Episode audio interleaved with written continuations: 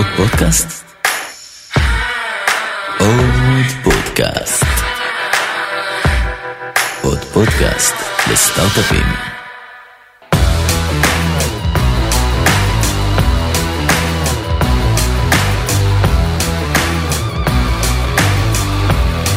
ברוכים הבאים ל-0 ל-1, עוד פודקאסט שבו נדבר עם יזמיות ויזמים שבנו ובונים מוצרים שמשנים את העולם, ונשמע על העליות, המורדות, הדרך והסודות של המוצרים והאנשים שמאחוריהם. אני דוד קלר, שותף מייסד ומנכ"ל סטודיו פריים, ואיתי יאיר קיווייקו, מנהל השיווק שלנו. אהלן. לפני שנתחיל, תודה גדולה לחברים טומי וגיא מעוד פודקאסט לסטארט-אפים שנותנים לנו את הבמה, והיום אנחנו שמחים לארח את עינת גז מפאפאיה. היי עינת, אהלן, מה שלומך? מעולה, מה שלומכם? מצוין, קודם כל נתחיל ככה מכמה ברכות, קודם כל על ההשקעה החדשה מדובי פרנסס וההצטרפות שלו לדירקטוריון, ופעם שנייה על הרכישה של מענץ' בשבוע שעבר. תודה, אה, תודה. ימים מרגשים, ימים מרגשים, איזה כיף. כל, אה, כל תקופה בפאפאיה היא תקופה מרגשת. בטוח, כן. אמ, ספרי לנו ככה בכמה מילים על עצמך. בכיף. אז אה, אני עינת, יזמת של כמה חברות בעברי, תכף נדבר עליהן, אה, שותפה בפאפאיה, מנכ"ל של פאפאיה, אה, הקמנו את פאפאיה לפני ארבע שנים, אה, אבל אה, לפני זה עבדתי הרבה מאוד שנים בעולם הגלובלי, התחלתי בחברת החזקות שעשתה פרויקטים אה, גלובליים בתחום, אה, ואחרי זה למעשה הקמתי אה, שתי חברות שירותים בעולם תוכן הזה, אה, אחת מהן בישראל שנקראה Relocation Source, עדיין קיימת, והשנייה באסיה שנקרא Expert Source, ונתנה למעשה אה, שירותים לחברות שרצו לעשות Global Expansion, בזמנו סין הייתה אה, מקום שכולם רצו להגיע אליו, היום כולנו אה, כועסים על סין, אבל אה, זה סיפור אחר. אה, זהו, אז אה, בעולם היזמי שלי, כאילו בדרך העצמאית שלי כבר בערך יותר, קצת יותר מעשור. מעבר לזה, אימא לשני זעתותים, וזה הכל נראה לי. אמ, מדהים, את יכולה קצת לספר לנו על פאפאיה גלובל ועל המשימה שלכם? בוודאי. אז פאפאיה גלובל נולדה באמת מהצורך ומהכאב שלי בתוך העולם הזה, של הבנה שחברות היום אה, הן כבר לא ממוקדות, אה, הן כבר- לא נמצאות פרוסות במקום אחד, אלא הן באמת פרוסות מאוד גלובלית ובשלבים מאוד מאוד ראשוניים. אה, עכשיו, זה נראה אולי ברור, אבל בסופו של דבר יש דבר אחד בין להגיד, יש לי עובדים בעשר מדינות, ואז מגיעים הקשיים הטכניים, משפטיים, לוגיסטיים של איך אני מעסיק אותם, איך אני משלם להם, איך אני מנהל למעשה את כל אה, מערכת היחסים הבסיסית בין אה, מישהו שנותן לך שירותים אה, אה, ועובד אצלך אה, לבין חברה, אה, עם כל מה שקשור בזה. ובתוך עולם התוכן הזה אה, החלטנו להקים את פאפאיה, מתוך הסתכלות על זה שכשמסתכלים על העולם האמריקאי, בזמנו היו הרבה מאוד פתרונות שפתאום צצו, כמו זנפיץ, כמו גסטו, כמו חברות אחרות, אבל בגלובלי זה היה מין כזה משהו של טוב, אי אפשר לפתור את זה, זה רק אקסלים וזה רק המון המון ספקים והמון דאטה שהיא נורא מתסכלת להבין אה, ברמה החודשית, אה, והחלטנו להקים מערכת שהיא באמת מנהלת אה, עובדים ברמה הגלובלית בכל שלבי התעסוקה שלהם, זאת אומרת החל מה onboarding שלהם ל cycleים של השכר, ששכר זה סך הכל משהו מאוד מורכב, הוא כולל דיווחים, הוא כולל חישובים, הוא כולל אה, הרבה מאוד אה, רגולציה וחקיקה שצריך אה, לעשות זה, הוא כולל הטבות, ועד למעשה כל מערכת היחסים בין עובדים למעסיקים, כשבתוך כל זה אנחנו מן הסתם יודעים לקחת כל מדינה ולטפל בה נכון בתוך גבולות המדינה, אבל גם יודעים לקחת כל, אה, את כל הדבר הזה ולעשות ממנו קונסולידציה כדי שמי שיושב למעלה ומנהל עובדים בעשר מדינות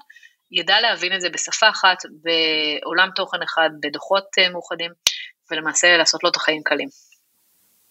מדהים. למה השם אגב? למה השם? וואו, זו שאלה שתמיד שואלים אותי, בדרך כלל קצת יותר מאוחר. Uh, ככה, יש לזה שני גרסאות. הגרסה המלאה והאמיתית, כי אנחנו בישראל אז צריך להיות אמיתיים, זה שאני מאוד גרועה בלהמציא שמות, נורא רציתי בסוף uh, לייצר שם שמייצר בסוף את מה שאנחנו עושים, אנחנו payment enabler. אנחנו בסוף גורמים לאנשים לקבל כסף בכל העולם בצורה נכונה.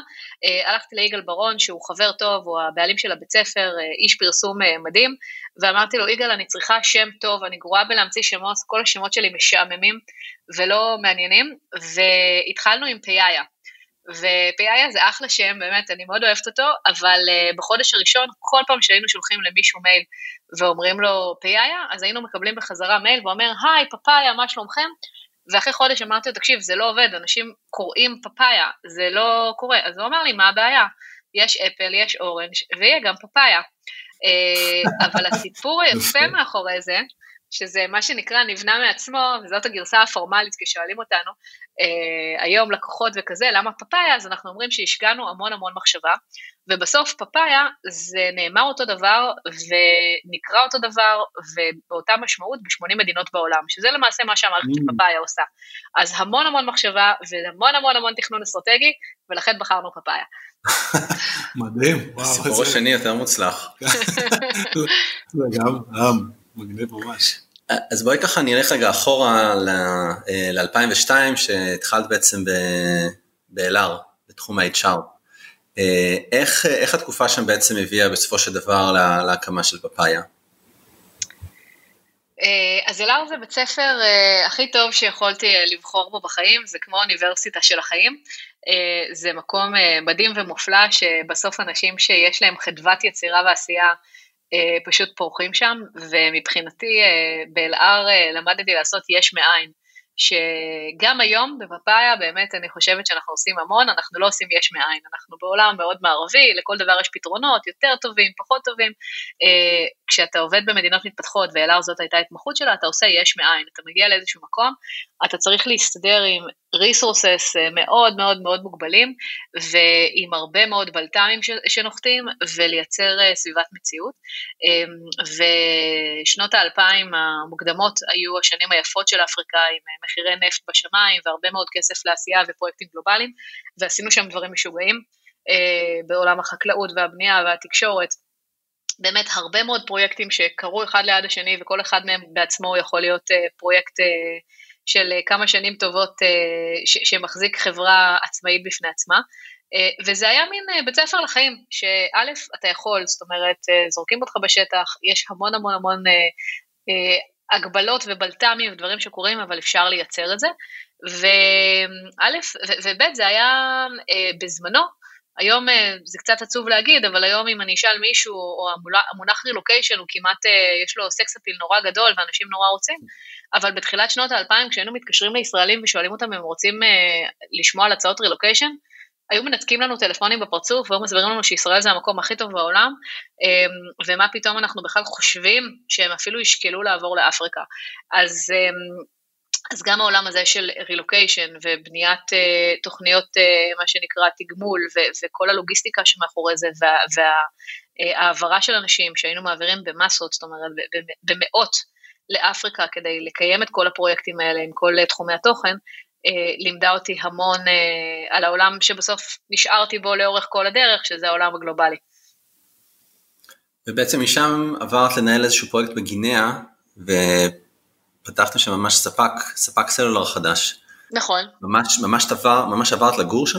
נכון, באתי יום אחד בבוקר לאלער, אה, אחרי שהייתי שם לא מעט שנים, וכבר אמרתי בזמנו למנהלים, אה, למנהלים שלי באלאר, לשלושת אה, השותפים בחברה, שעם כל הכבוד אני רוצה להיות עצמאית, אז זה תמיד היה משהו שידעתי שאני רוצה לעשות, אה, ושעם כל הכבוד כמה שאני אוהבת את אלאר, זהו, כאילו מספיק, אני צריכה להמשיך הלאה, וקמתי יום אחד בבוקר, ורועי, שהוא אחד השותפים, שאחראי על תחום הטלקום, אמר לי, את יודעת צרפתית, נכון? אמרתי לו, אני נולדתי בצרפת, אני לא ממש יודעת צרפתית. אמר לי, אוקיי, יש לי משימה בשבילך, אנחנו מתחילים אופרציה בגינאה, קונקרי, שזאת מדינה דוברת צרפתית, קנינו רישיון טלקום, ואני רוצה שתלכי ותעזרי שם, אה, לעשות כל מיני דברים שקשורים לשיווק אה, ו... ולהקים את, אה, למעשה את, את, את מערך השיווק. ואמרתי, אבל איך זה קשור אליי? זאת אומרת, כאילו, מה, מה, איפה זה פוגש אותי? אמר לי, לכי, יהיה בסדר. ובאמת נחצתי בגינאה, אה, באחד הימים המזעזעים אה, של חיי, היינו תקועים במטוס, כאילו, עם תקלה על הקרקע 12 שעות, ונחתנו בגינאה באמצע הלילה, והגעתי לחדר אה, ששם הייתי צריכה לגור תקופה, והדבר הראשון שפגשתי זה שלושה ג'וקים ועכבר, ואמרתי, באמת שהמחשבה הראשונה שעברה לי בראש זה, אוקיי, מתי הטיסה הבאה מפה מחר בבוקר? כי אני במקום הזה לא נשארת. ופגשתי יום למחרת את מי שהיה מנהל הפעילות, והייתי אמורה לבוא לכמה חודשים כדי לעזור להם לעשות באמת את ההקמה ואת הדברים, והוא התחיל להסביר לי שהוא רוצה שאני אשאר שנה, ואמרתי לו, תקשיב, הפערים בינינו הם שאני מנסה להבין אם יש טיסה עוד כמה שעות, לבין זה שאתה רוצה שאני אשאר פה שנה, כאילו, לא נראה לי שזאת השיחה. אמ, בסוף הייתי שם כמעט חצי שנה, זאת אומרת, ב overall, וזה היה באמת פרויקט מטורף, משוגע, אה, הכי חוצפה ישראלית שיכול להיות, התחרנו שם באורנג' העולמית, שהגיעה עם תקציבי ענק, ואנחנו הגענו עם באמת סיפור אמיתי בשיווק מדהים, אמרנו איך אנחנו מתחרים בכלל בזה שאורנג' קנו את כל ה billboards ואת כל השלטי פרסום בעיר באין סוף כסף, והבאנו מהארץ בובות קרטון, כאילו ממש הסטנדים האלה מקרטון של דמות, של דוגמנית שאפיינו אותה בגיניה, ופשוט פיזרנו אותם, זה עלה לנו גרוש וחצי, זה היה מבצע נורא סודי, כי רצינו שאף אחד לא יגלה, וכמובן שכאילו הם לא, לא, לא נמצא את עצמנו בסוף עם מישהו שמעתיק אותנו, ואנשים היו עומדים בתור כדי להצטלם עם הדמות מקרטון הזאת, כי פשוט לא היה כזה בגיניה, אמ, וזה באמת היה, היו שם מין אנקדוטות כאלה של אה, איך אתה עושה דברים באמת אה, בלי כסף, בהמון המון יצירתיות, שגרמה לנו אה, לקבל recognition וגרמה לנו לפתוח חברה ו brand באמת די מדהים. מטורף. ולמה בעצם נשארת שם רק חצי שנה בסוף? יום אחד כתנחת בגיניה, תשאל אותי את השאלה הזאת שוב. אני, האמת שאפריקה, מניסיוני, זה באמת, אה, באמת יכול להיות מאוד קשה. התחלנו לדבר על אפריקה, אז אני רק רוצה להשלים את השיחה שהתחלנו קודם ולהגיד לך שגיניה קונקרי זה חמש רמות מתחת למה שאתה מכיר באפריקה. הבנתי, שזה נמוך. מאוד נמוך. אמ, ומשם בעצם את ממשיכה להיות אה, בעצם התפקיד של מנכ"לית Relocation Source. נכון, זאת אמ, חברה שהקמתי. שזה בעצם עוד איזשהו צעד אה, לקראת פפאיה, כאילו אנחנו כן, מסתכלים על... כן, ממש אה, אפשר לראות את ה footsteps פה. כן, עוד מי שישמע את זה יחשוב שאני בן אדם מתוכנן, אבל אני לא. אז כן, אז עזבתי, סיימתי את תפקידי ב-LR ובכל האופרציות הנלוות בסוף 2008, תחילת 2009. Uh, הייתי בדרכי להקים סטארט-אפ, היה לנו רעיון, היה לנו אפילו איזשהו uh, proof of concept ראשוני ומשקיעים שהיו מוכנים להשקיע, uh, וכמו שאמרתי זה היה סוף 2008, תחילת 2009, בערך חודש אחרי uh, השוק קרס, וכל מי שהיה לו איזשהו מחויבות להשקיע אמר אוקיי תשכחו מזה, ואני באמת לא אשכח את היום הזה שפשוט ישבתי בבית על הספה, uh, ואמרתי טוב מה אני עושה עכשיו, כאילו אין לי עבודה, אין לי, זה, זה לא הולך לקרות, אה, ומשם התחילה להתגלגל Relocation Source, אה, בכלל רציתי להקים אה, אתר אינטרנט, לא רציתי להקים חברת שירותים, אז אתם יכולים כאילו להבין שבסוף זה, זה איזשהו באמת תסכול שהייתי צריכה לפתור, או איזשהו משהו שהתחיל אז והייתי צריכה להגיע לפאפאיה כדי לפתור את הנושא הזה של להקים סטארט-אפ וטכנולוגיה. אמ, אבל איכשהו בתקופה הזאת קרה שבאמת העולם התהפך, ארה"ב מן הסתם היה המשבר הגדול של הסאב פריים, ואז אה, מה שקרה זה שפתאום הרבה מאוד חברות התחילו להסיט פעילות עסקית לאפריקה, וכשאני אמרתי להם בואו, אני רוצה להקים אתר ופורטל והרבה ידע וזה, ואמרו עזבי הכל, את יכולה לעזור לנו, את יכולה לעזור לנו להעסיק אנשים, את יכולה לעזור לנו למצוא אנשים, ומזה באמת זה התחיל, ורילוקיישן אה, גדלה בצורה באמת אה, מדהימה ומאוד מהירה לחברה שהיה לי מאוד מאוד מאוד כיף לנהל ולהוביל. אה, אבל אחרי כמה שנים אה, קצת הרגשתי שאני רוצה משהו אחר ויותר גדול, אז, אה, ואז הגעתי למעשה לאסיה, שזה עוד, עוד שלב בדרך. אוקיי, okay. ו... ובעצם Relocation Source אפשר לומר שהיא סוג של הגרסה נקרא לזה הידנית של פאפאיה באיזשהו מקום. נכון, Relocation Source היא למעשה ספק שירותים אה, פאפאיה יושבת מעל, זאת אומרת פאפאיה היא כמו האובר או ה-Airbnb של העולם, היא לוקחת בסוף ספקים מאוד מאוד מקומיים שמתעסקים בעולם תוכן אחד, אבל הם בסוף עובדים בטריטוריה מאוד מקומית, ונותנת להם את כל הקונסולידציה למה שנקרא למקום אחד ול global, וליכולת לתת שירותים ללקוח אחד גלובלי דרכם. אז אה, כן, רילוקיישן היא בהחלט, אה, בתוך עולם התוכן היא ספק שלמעשה אה, גם היום חברה קיימת ועובדת, והיא למעשה עובדת איתנו בפאפאיה, יש לה אחלה, אחלה צוות ואחלה מנכ"ל שמוביל אותה, ואני גאה לראות אותם. אז בעצם, אה, בעצם ב-2016 את אה, מקימה את אה, פאפאיה עם ראובן ועופר, נכון? נכון. שזה בעצם סוג של חברה הראשונה באמת מסוגה, אני חושב, בעולם, שעוסקת בהיקף שהוא מאוד רציני של חברות שמעסיקות, כמו שאמרנו, עובדים בכל העולם, כל העניין של ה-compliance בעולמות, בעולמות האלה של HR. עכשיו, ספרי לנו על הרגע שאת מבינה את ה... בעצם שיש את הכאב הזה ומחליטה שכאילו, אוקיי, עכשיו אני, אני, אני מחליטה לטפל בו, ואיך בעצם את עושה בדיקת התכנות לדבר הזה, זאת אומרת, איך את אומרת, אוקיי, סבבה, יש לי רעיון מדהים, עכשיו איך אני, אני רוצה לבדוק שבאמת זה מחזיק חברה. אוקיי, אה, אז, אז באמת, אה, חושבת שבשנה לפני שהקמתי את פאפאיה, כל הזמן הסתובבתי וחיפשתי מה הדבר הבא שאני הולכת לעשות, איזה סטארט-אפ אני הולכת להקים. היה לי איזה חבר שהיה מקבל ממני טלפון בערך פעם ביומיים, והייתי אומרת לו, זה מה שאני הולכת לעשות, ואחרי כמה זמן הוא הבין שזה לא מחזיק יותר מיומיים הטלפונים האלה והרעיונות, ובאיזשהו שעה הוא התחיל להגיד לי, תשני על זה יומיים ורק אחרי זה תתקשרי אליי. אמ, ובאמת מה שקרה עם פאפאיה זה די מצחיק, הלכנו אה, לפגישה באנגליה, עם אה, חברה שלמעשה עושה את מה שפאפאיה עושה ברמת השירותים בלי שום טכנולוגיה, עושה קונסולידציה לחברות לטפל להם בכל העובדים הגלובליים, ואני זוכרת שישבנו ברכבת, זה שעתיים מלונדון, והגעתי אליהם למשרדים, והלכנו כדי בסופו של דבר לתת להם שירותים אה, בישראל ובסין, איפה שאז היו לי חברות שירותים, וראיתי המון המון אנשים אפורים עובדים על אקסל בדיכאון, ואמרתי, לא יכול להיות שמזה הם גדלו, זאת אומרת, לא יכול להיות שזה השירות שהם מוכרים ללקוחות, היה להם לקוחות, באמת, פול של לקוחות מדהימים, אה, כאילו, מבחינת שמות, ו... ויצאתי משם ואמרתי, לא יכול להיות, לא יכול להיות שבסוף זה חזית הטכנולוגיה, או הדבר הכי מתקדם שקיים בעולם הזה, והכרתי מאוד את הכאבים, כי זה תמיד כאבים שקיימים, כל הנושא הזה של אנחנו לא מבינים את הדאטה, ואנחנו לא מבינים את החישובי שכר, ואנחנו לא מבינים את הדברים, והעובד מתוסכל, והספק מתוסכל, והלקוח מתוסכל, אמ, וכולם מדברים קצת בשפה אחרת שמנסה להתכנס, אז אמ, משם באתי והתחלתי לגלגל את פאפאיה בראש, אה, וחזרתי לאותו חבר, ואז הוא אמר, או, oh, זה מה שאת צריכה לעשות. עזבי הכל, תעשי את זה. ובאמת אה, לקח לי זמן, זאת אומרת, זה ישב לי בראש, אה, אני מודה שכאילו, קצת בא לי לעשות משהו אחר, אז, אז לקח לי זמן לשכנע את עצמי שזה מה שזה אני הולכת לעשות, אה, ולהבין שזה, שזה מספיק מעניין לי ושזה מספיק מאתגר לי כדי לעשות את זה. ואז פגשתי את ראובן, אותו חבר הוא גם השדכן שלי ושל ראובן, הם היו פאונדרים בחברה קודמת שהם מכרו.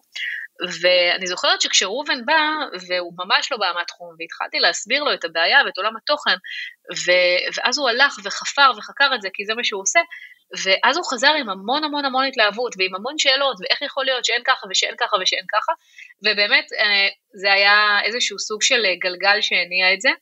אה, עכשיו, באנו לעניין הזה שנקרא פאפאיה עם המון המון, זאת אומרת, הכרתי את התעשייה מאוד טוב, הכרתי את המתחרים, הכרתי מה קיים, אה, גם הכרתי את, ה, את הכאב שיש בשוק, אבל אני לא חושבת שזה לא שישבנו ועשינו שלושה חודשים ולידציה. אמרנו בואו נתחיל, אה, בואו נבין איך אנחנו פותרים דבר מסוים, בהתחלה בכלל חשבנו ללכת לכיוון של marketplace, אה, לשמחתי אה, מהר מאוד ירדנו ממנו ועשינו shifting ללתת באמת שירות כולל ולא לתת ללקוח למעשה לבחור את השירותים או את, את הספקים המקומיים שהוא הולך לעבוד איתם. אבל באמת מה שמדהים בפאפאיה זה שקרו שני דברים. א', בגלל שאני באתי מעולם השירותים והבוטסטראפ לפני זה, לא יכולתי להיות במקום, לא יכולתי לעשות את הסוויץ' החשיבתי ולהגיד אני אשב עכשיו חצי שנה, אפתח מוצר ואז ילך לשוק. ומאחר שגם ראובן ועופר ממש לא באו מהעולם הזה, גם לא רציתי להיות המומחית תוכן שלהם, כי אמרתי, מה אני מבינה? כאילו, יש, בסוף אנחנו בונים משהו יותר גדול ממה שאני מבינה.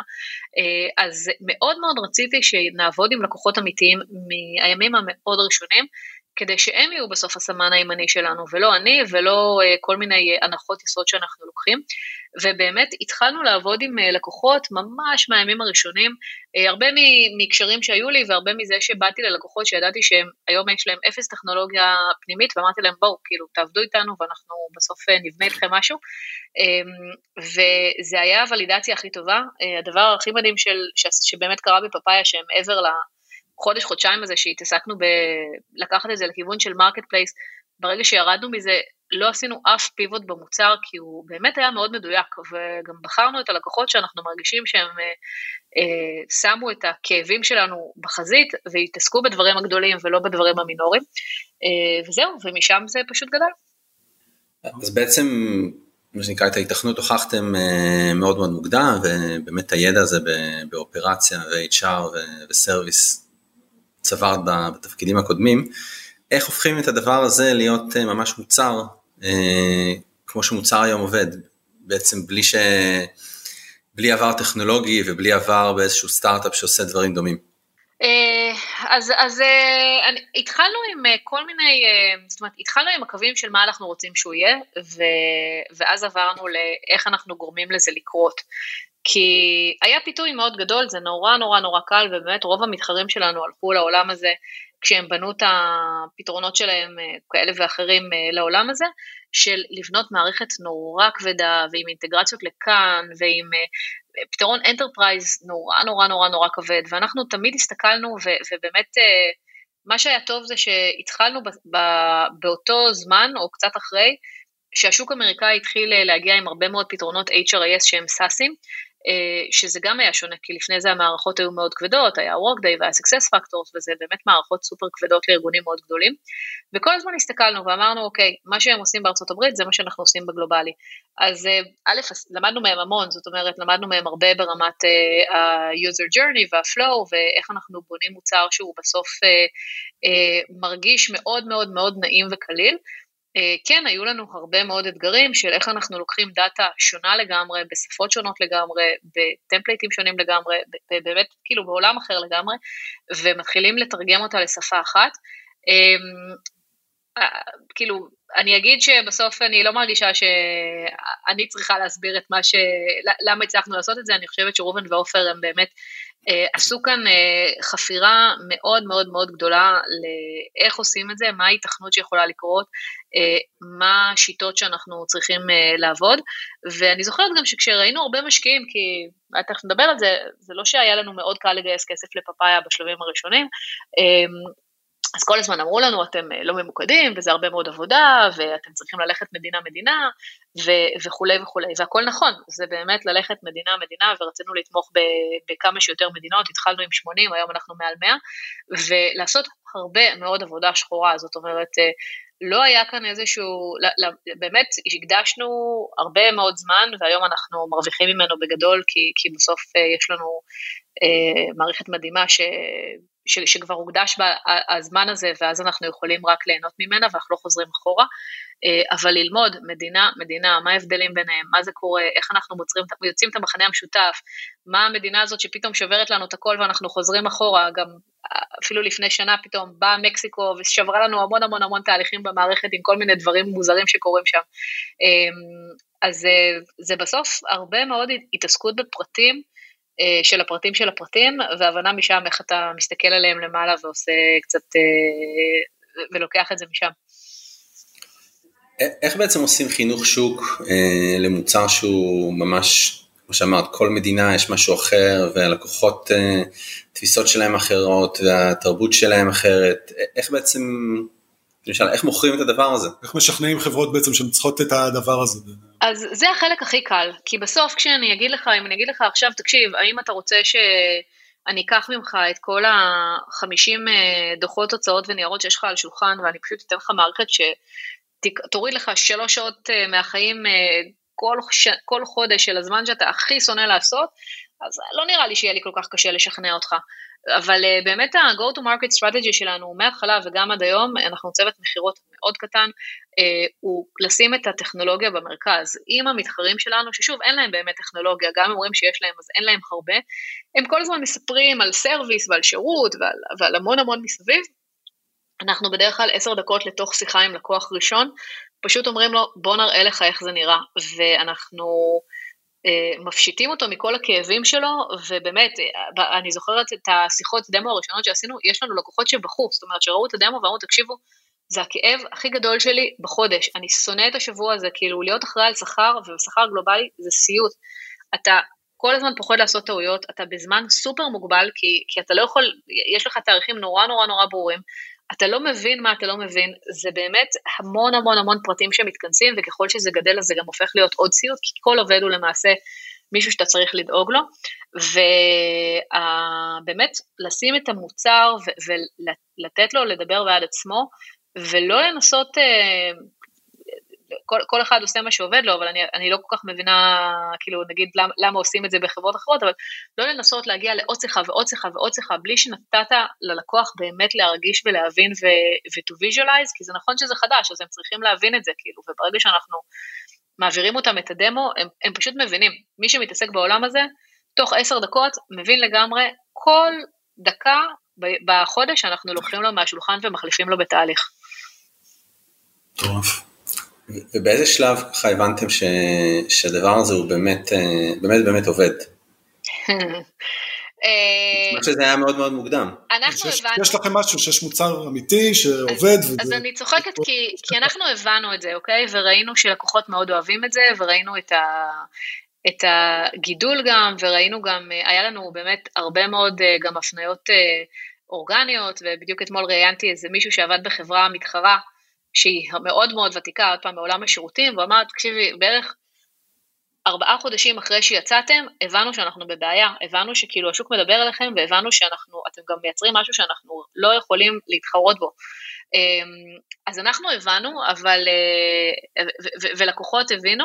חייבת להגיד שזה נורא מצחיק שתמיד היה לנו איזשהו מין אה, אה, רוח נגדית ממשקיעים שאמרו, אה, זה לא צריך וזה לא פתרון, ואפילו מישהו קרא לנו, אתם החברה של השאריות, כל העובדים שאין מה לעשות איתם, אז זורקים אותם אליכם, וזה הופך להיות רק החברה של השאריות, זה אף פעם לא יהיה המיין. אמ, אז היה כאן דיסוננס מאוד מאוד מאוד אה, גדול מבחינתי בין מה שאנחנו הבנו ובין הצורך שאנחנו זיהינו, וגם קיבלנו מלקוחות שלנו כל הזמן את הפידבקים ואת הגדילה איתם. לבין מה שבסוף אה, קיבלנו, אה, בסוף כשאתה סטארט-אפ, אתה חי הרבה מפידבקים של משקיעים, כי מן הסתם אה, בלעדיהם יהיה לך קשה להגיע רחוק, וזה לא היה, זאת אומרת, זה, זה תמיד היה, זה, זה מסע לא קל, זה, אתה תמיד בדיסוננס כזה של אוקיי, כאילו, הם אנשים חכמים סך הכל, אז כאילו, אז, אז מה קורה כאן? ו, ובאיזה שלב בעצם החלטתם ש... שמספיק עם ה bootstrap, כי, כי על פניו, אם יש לקוחות והם אוהבים את המוצר, והם מביאים עוד לקוחות, למה בעצם צריך כסף מבחוץ? למה צריך כסף מבחוץ? בשלב שבו כבר, אה, את אומרת שהיה לכם את הוולידציה של השוק, והמוצר עבד, והלקוחות התלהבו, וראיתם גם צמיחה אורגנית, ומצד שני, אם המשקיעים באמת אה, אה, לא מבינים עדיין מה, מה הדבר הזה עושה. באיזה שלב הבנתם או, או למה ש, שאתם צריכים ממש ללכת ולגייס כסף? אז א', החלטנו לגייס כסף בשלב מאוד מוקדם, אה, כי אני, בגלל שבאתי מעולם ה bootstrap, ידעתי מה זה לעשות חברות bootstrap, ובסוף כשאתה עושה bootstrap אתה כל הזמן צריך לדאוג לשורה התחתונה.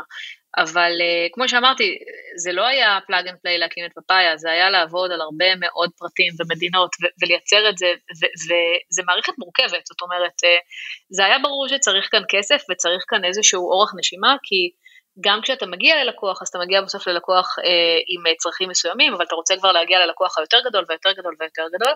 אה, אז גייסנו דווקא את הסיבוב הראשון, או את הכסף הראשוני, גייסנו בשלב מאוד מאוד מוקדם מאנג'לים, אה, ובאמת היה חשוב לנו גם לעשות ולידציה, גם לי היה חשוב כדי להבין שלשם אני הולכת, אה, בסוף להקים סטארט-אפ זה, זה, זה סוג של אה, לבחור אה, עם מי להתחתן, אתה מבין שזה שם אתה הולך ל... לה, להשקיע את כל הזמן שלך ב... בשנים הקרובות ואת כל הנשמה שלך, אה, אז היה חשוב לי להבין שאני לא מבזבזת זמן מבחינת אה, הדרך שאנחנו עושים, ושאנחנו גם יכולים אה, to validate את כל הדבר הזה מבחינה כספית ופיננסית. אז גייסנו בהתחלה, אני כבר לא זוכרת, אבל סביב המיליון 200 דולר מאנג'לים, זאת אומרת יחסית גייסנו סכום גדול בהתחלה, אה, כי אני רציתי להגיע למקום, אה, וזה באמת היה על אמון, זאת אומרת, זה היה על אמון מלא שלהם, אני לא חושבת שמישהו בשלב הזה כמעט הבין מה אנחנו עושים, מה הפיין שאנחנו פותרים, מה בדיוק אנחנו רוצים ועל מה בדיוק אנחנו מדברים, אבל הם הבינו שיש לנו הרבה מאוד פשן, הרבה מאוד ידע בתחום הזה, אה, ושזה בסוף שוק גדול, זאת אומרת, זה, זה, זה אי אפשר להתעלם מהגודל שלו, אבל לי היה חשוב מאוד שיהיה לנו כסף כדי להביא באמת את ה... כבר מסה שהיא לא, שהיא מספיק קריטית, כדי שהסיפור, אפשר יהיה לספר אותו למשקיעים הבאים, וגם כדי שנעשה חברה גדולה, זאת אומרת, זה, זה מראש תמיד היה, פאפאיה מבחינתי, אם היא לא הייתה מספיק מעניינת כדי להיות חברה מאוד גדולה ומאוד משמעותית, לא היינו עושים אותה. ובגלל זה בעצם היה, בסיבוב הבא כבר הייתה קפיצה מאוד מאוד גדולה אה, אה, בגיוס בעצם, בסכום של הגיוס, נכון? נכון. היה ממש אחת, אחת הקפיצות הגדולות אני חושב, זאת אומרת מממש כמה מיליונים אה, בודדים לכמה עשרות מיליונים. מה, ספרי לנו קצת על ההחלטה באמת לעשות, זאת אומרת, מה, מה הייתה המטרה של הסכום הגדול הזה, זאת אומרת, מה, למה הייתה הקפיצה הזו בעצם?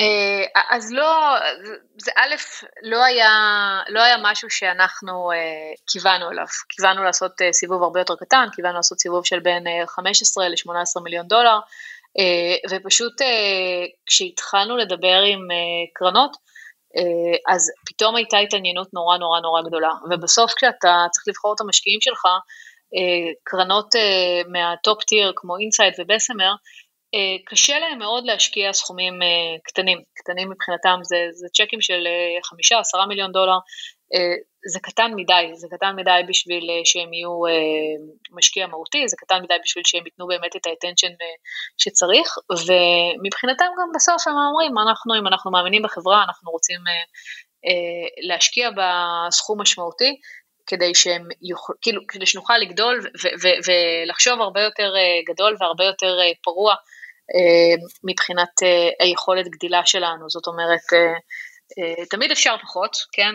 זה לא שהיינו צריכים את הכסף, זה לא שכיוונו לשם. יש בזה שניים, חלק מזה זה הבעת אמון, חלק שני שזה זה, זה א', שקט נפשי, והיכולת לעשות תכנון ארוך טווח, זאת אומרת, בסוף אם אתה מחליט עכשיו שאתה מתחיל להתרחב לכמה טריטוריות בעולם ובונה אסטרטגיה שהיא הרבה יותר אגרסיבית, אז אתה רוצה להבין שיש לך כסף בקופה לשלוש או ארבע שנים קדימה כדי לעשות את זה, כי אחרת הזמן שאתה תשקיע בזה, אה, אם אין לך את הביטחון הזה, הוא לא באמת שווה. אה, אז זה בא משם, זה בא משם שבסוף אה, אמרנו אנחנו רוצים את הקרנות האלה, זה, זה כאילו, זה הבעת האמון הכי טובה שיכולה להיות לנו, בטח מבחינתי שארבעה או חמישה חודשים לפני זה לא הצלחתי לגייס את הסיבוב הזה, אה, כי הייתי בהיריון, נראה לי שדיברתי על זה מספיק בתקשורת, אז אה, כן, כן, כן. אה, ובסוף זה באמת נותן לך את האפשרות לחלום הרבה יותר גדול ולבצע בהרבה יותר גדול, שזה כיף אדיר, זה כאילו כיזם. ברור, זה גם ניצחון שלך עם כל ה... באמת... החודשים שקדמו לזה. זה לא ניצחון שלי, זה הפסד של כל השאר. אה, מה בעצם קרה שהוביל למצב שבפעם לפני זה אמרת שהמשקיעים נתנו לכם כתף קרה ופתאום הם אה, במצב של רק לדחוף אה, עוד ועוד? היה איזשהו tipping point, איזה משהו משמעותי שפתאום נפל לכל המשקיעים בתעשייה האסימון שזה באמת עובד? איזשהו אירוע מסוים, איזשהו... לא, לא היה אירוע מסוים, החברה גם לא השתנתה. אה, באמת, בצורה הכי כנה ואמיתית, האירוע היחיד שקרה זה שילדתי ולא היה לי יותר בטן של הריון. אה, ואני גם באמת אומרת את זה בצורה הכי כנה, אני מבינה שיש לזה השפעות פסיכולוגיות והשפעות אה, מסוימות שהם, שקשה להתעלם מהם. זאת אומרת, בסוף בא אליך יזם שהוא גם מאוד דומיננטי ואני מאוד מעורבת במה שקשור בחברה, באותם, בתקופה שגייסתי כסף גם הייתי זאתי שעושה את רוב המכירות, אז בסוף גם היה שאלה כאילו של איך עושים את זה,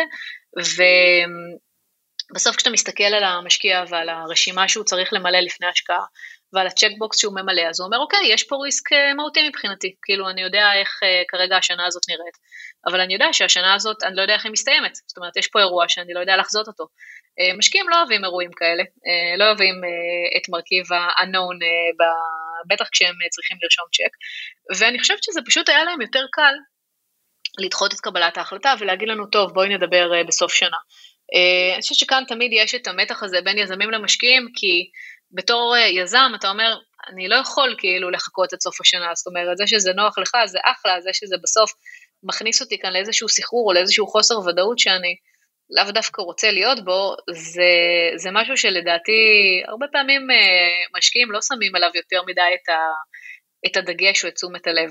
אמ, אבל זה באמת, אה, קרו, קרו שני דברים, זאת אומרת, זה לא שלא קרה בכלל, חושבת שכשהבנתי שהסיבוב גיוס הזה לא הצליח, ממש לא הצליח, וכל המטריקות שלנו היו מצוינות, ניסיתי להבין מה אני יכולה לקחת כעצות שאני יכולה לשנות, לא מה אני לא יכולה לשנות, ובאמת הנושא הזה של זה שאני הובלתי את המכירות היה אחד מהם, אה, אז אני חושבת שהדבר הראשון שעשיתי זה באמת לפתוח אה, אה, חיפוש ולגייס מנהל מכירות שהוא עדיין איתנו והוא מוביל את המכירות בצורה מדהימה ולהכשיר אותו כמה שיותר מהר, אז זה היה ממש הפרויקט שלי.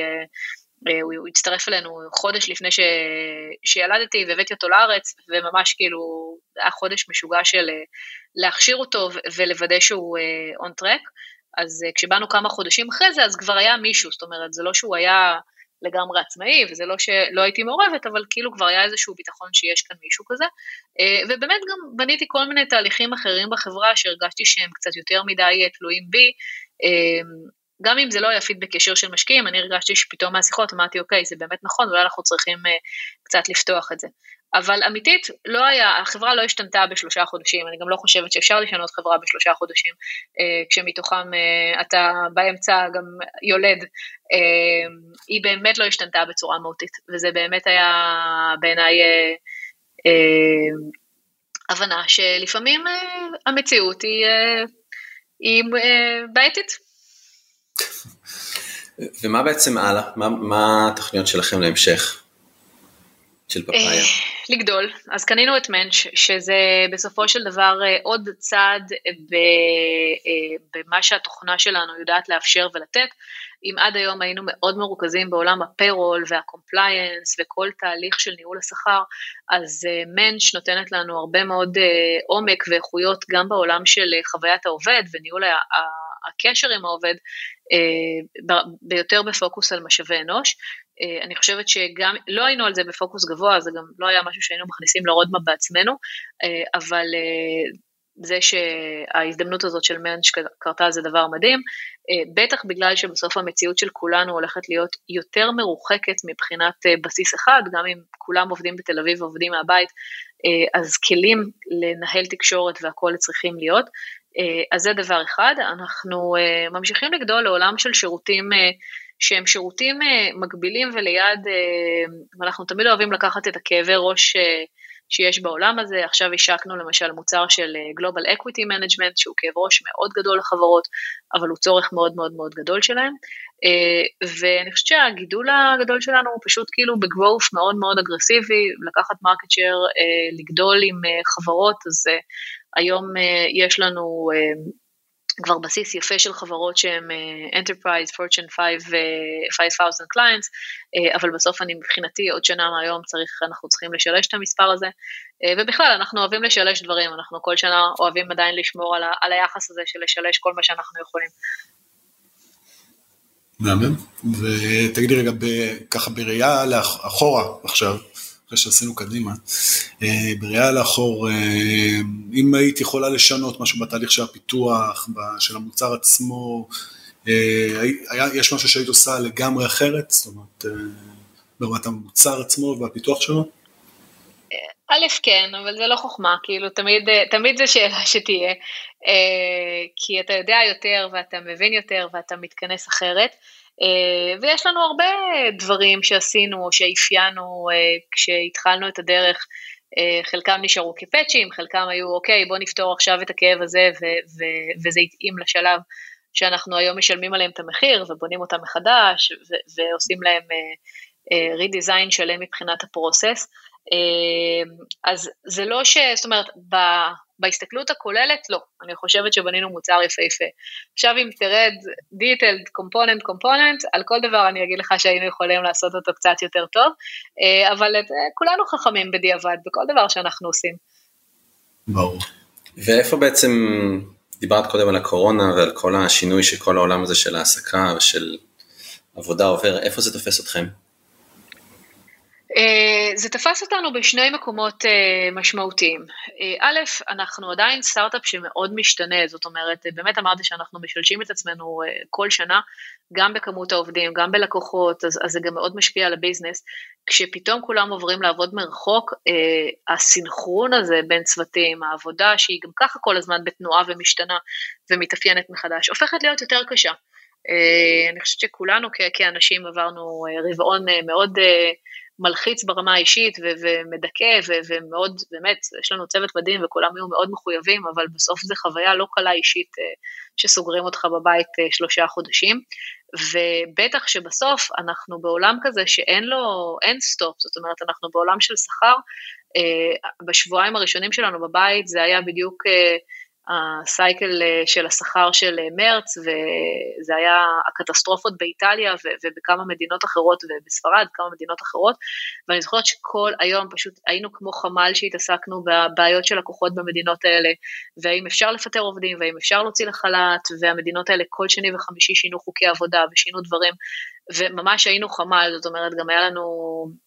התעסקנו בהרבה מאוד דברים שהם גם לא דווקא בדיוק בהתעסקות הישירה שלנו, אבל באמת כדי לתת מענה ללקוחות שלנו, אה, וזה היה מאוד קשוח ומאוד אינטנסיבי, כי בסוף גם אנחנו כבני אדם אה, נמצאים במקום שיש לנו ילדים על הראש ונמצאים בצד השני אה, בדיוק באותה מצוקה כמוהם מבחינת, ברמה האישית. אז זה היה אחד. הצד השני זה ש... בדיוק בפברואר אה, הייתי, בסוף פברואר הייתי בפעם האחרונה בארצות הברית, ובדיוק היינו, ממש חזרתי לארץ עם חוזה למשרד אה, מאוד גדול בטיימסקוואר, ועם אה, חוזה של הדאנטר שהיה אמור לעבוד על אה, בערך 30 משרות אה, פיתוח, 30 אה, משרות בארצות הברית בפיתוח של השוק בכל התחומים, והייתה לנו איזושהי תוכנית להעביר את מרכז, מרכז הכובד האופרטיבי לארצות הברית, כי בסוף הגדילה המהותית שלנו שם היא מבחינת לקוחות, והצוות שלנו שם עדיין הוא קטן מאוד יחסית. וכמובן ששני הדברים האלה בדקה ה-99 אה, לא קרו ונדחו, וזה היה מבחינתנו כטיימינג מצוין, אה, אבל בסוף זה השאיר אותנו עם בור מאוד גדול, כי פשוט לא יכולנו לגייס בארצות הברית אנשים אה, אה, כמו שיכולנו וכמו שהיה על התוכנית, והיינו צריכים להתחיל לתמוך בהם מרחוק, אה, ואני חושבת שבאמת הצוות בניו יורק היה אפילו במצוקה גדולה יותר ממה שהיינו בישראל, עם, אה, עם כל מה שקרה שם. אה, וזה עדיין אה, פער שאנחנו בדיוק בימים אלה מנסים לסגור בצורה, אחרי שקצת, אני חושבת שיצאנו קצת מהטראומה והבנו שזה מה יש, זאת אומרת אף אחד מאיתנו לא הולך לטוס לארה"ב בתקופה הקרובה, לפני זה היינו כל הזמן על הקו, היינו מביאים אותם ל training, אה, זאת אומרת, זו הייתה המציאות שלנו, אז אה, גם אני קצת עשיתי אדפטציה אישית ואמרתי, זה מה יש, אני אתחיל לגייס את המנהלים שלי מרחוק, והם לא יבואו, ואני לא אפגוש איתם, ואני לא אבלה אותם אה, כמה ימים טובים לפני שאני אחליט שהם האנשים המתאימים להצטרף אלינו. ועכשיו אנחנו באמת מסתכלים על איך אנחנו משלימים את הפערים האלה בשוק ועושים את זה. וברמה הנוספת כחברה, זה קשה מאוד לשמור על הדבק וקשה מאוד לעבוד קשה וב... טונים גבוהים, כשאין לך בסוף את הנקודות האלה שבהם אתה יכול רגע לנשום ולהתרענן, ומבחינתי הרבעון שהיינו בבית זה היה מחנה עבודה. אה, לכולם אני חושבת, אני זוכרת שבפסח אמרנו לאנשים, קחו, קחו חופש, תתרעננו, והם אמרו, אבל מה נעשה בחופש הזה? כאילו, מה ישתנה? נקום בבוקר ונהיה בבית. אה, וזה נכון. אבל זהו, וחזרנו לשגרה ביוני כאן, ועכשיו אה, הצטמצמנו קצת מחזרה לשגרה לעוד פעם איזושהי שגרה של אה, יומיים אה, עבודה מהמשרד ושלושה ימים מהבית, ונחכה ונראה לאן זה הולך. כן, כל יום יש הפתעה חדשה. בדיוק. קורונה זה כמו סולמות ונחשים, אבל איכשהו זה נראה שאנחנו רק יורדים כל הזמן. לגמרי, לגמרי, זה ממש הדימוי הכי טוב ששמעתי על זה. סולמות ונחשים לגמרי, זה כאילו, כן, דיברנו עם הרבה אנשים, וכאילו, זה באמת הדימוי, אני חושב, הכי טוב ש... אז ככה, עינת, שאלה לקראת סיום, יגיעו אלייך אה, שלוש יזמים או יזמיות שרוצים אה, באמת לפתח איזשהו מוצר חדש בשוק אה, מאוד מאוד ספציפי. מה, מה תמליצי להם? מה ההמלצה שלך ככה? כך, מתחילים. א', להבין שזה הדבר שצריך להעסיק אותך בוקר וערב ובכל דקה פנויה של היום, וזה הרבה, זה, זה, זה באמת בעיניי הדבר שאתה צריך להיות לו הכי מחויב בחיים. אה, אני רואה הרבה יזמים ובאים אליי המון להתייעץ, ואני יודעת שלא הרבה אוהבים אותי כשאני אומרת את זה, אה, אבל אני שומעת הרבה את הגישה של כן, ואני אתחיל, ובחצי משרה, ונראה, ובשעות הפנאי, אה, כאילו, להקים סטארט-אפ זה לתת את הלב ואת הנשמה ולהבין שזה מה שאתה עושה, כי זה גם מאוד משפיע על כל הדברים. ברגע שאתה 100% מחויב לדבר הזה, אז אתה גם הופך להיות ה... הכי מבין בכל הדבר הזה, ואתה מבין מה אתה בונה ולמה אתה יותר טוב מאחרים ומה קיים בשוק, כי תמיד יש הפתעות, כאילו תמיד פתאום אתה מגלה, רגע, משהו קרה, משהו קרה בשוק ולא הכרתי. אז אה, זה הדבר הכי מהותי מבחינתי, כי אני חושבת שאנשים לא מבינים את זה, באמת, זה, יש לזה מחיר אישי מאוד גדול, זאת אומרת, זה כיף אדיר למי שאוהב את זה, אבל בסוף, Uh, כנראה שאני לא אבחר להם השנה, באף אחת מהשנים הקרובות, uh, ואני מאוד אוהבת את הילדים שלי והם מאוד אוהבים אותי, אבל, אבל זה חלק מ- מלהבין uh, שבסוף uh, אתה נותן הרבה מאוד, ויש לזה, ויתור, יש, יש לזה מחירים אישיים מאוד מאוד מאוד כבדים. Uh, דבר שני זה לבחור את השותפים שלך מאוד מאוד מאוד מאוד נכון, uh, כי זה גם מסע שהולך ביחד עם אנשים וזה קשה. אה, ותמיד יש אה, כל מיני אה, דברים שאתה לא יודע לחזות ולצפות, אבל להקדיש לזה זמן, כי זה אנשים שבאמת אתה הולך להיות איתם הכי הרבה ולעבור איתם את החוויות הכי, הכי טובות והכי קשות. נראה לי שזהו, ואה, ולעבור דרך קירות, לא לשמוע את הלא יכול, זה לא מעניין, זה לא רלוונטי. אם אתם מאמינים ובאמת אתם אקספרט, אז כל מי שאומר לכם למה אתם לא, ולמה זה לא פה, ולמה זה לא שם, אחלה, אבל זה דעתו, זה לא אומר שזה נכון. עינת, המון המון תודה. ממש. תודה לכם, נהניתי מאוד. גם אנחנו ממש, היה מרתק. נשמע שהדברים מתקדמים אה, לכיוון הנכון. לגמרי. תודה. אני כמו שזה, כמו שאמרתי לך, אני כל, כל שבוע הוספתי עוד אה, ברכות ל... לרשימת השאלות. אז לרשימת השאלות שלנו, אז אה, ממש כיף לראות, כיף לראות את זה, ושוב המון המון תודה, היה לנו באמת תענוג גדול. תודה, תודה. נהניתי מאוד. ביי ביי. ביי ביי. ביי בינתיים.